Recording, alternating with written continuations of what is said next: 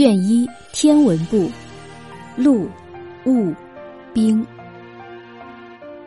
陆，一名天乳，一名天酒。花露，杨贵妃每次宿醉刚退，常苦于肺热，凌晨到后院凑到花边吸花露润肺。仙人掌路，汉武帝建造博梁台，高五十丈。以仙人手掌安在铜柱上，举着玉盘承接云中露水，与玉屑一起服侍，以求修炼成仙。露，夜晚之气附在物体上，就变成露水。玉篇中说，这是上天的金液来到人间滋润万物。雾，地上的阴气没法上天，就形成雾。元命包上说。阴阳紊乱而成雾，成了覆盖大地之物。冰，冬天的水结成冰，天寒地冻时，水就凝结而变得坚硬。甘露，梁少是贵县人，因孝闻名，他居住的地方有甘露结在松树上，后来当了广东提刑官。苏轼得知此事，为他的书斋题名甘露。为他的松林题名瑞松，为他读书的地方题名熏风。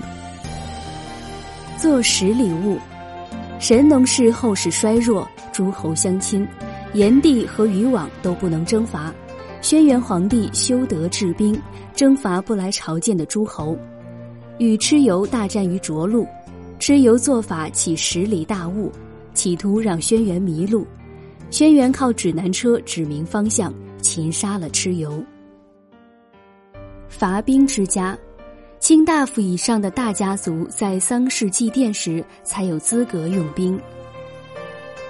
兵人兵叛，晋国的灵狐策梦见自己站在冰上，与冰下的人说话，请人占卜说：“为阳而通阴。”这里是指说媒，你会与人做媒，在冰融化时成婚。后来，太守田豹为他的儿子求娶张家珍的女儿，让林胡策做媒，果然在仲春成婚，所以现在称媒人也叫冰人。《诗经》中说：“待其冰判。”冰生于水。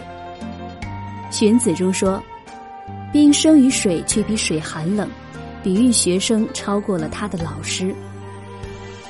冰山。唐代杨国忠做了右丞相，有人劝辖郡的进士张彖拜见杨国忠，并说能拜见他就能立刻富贵。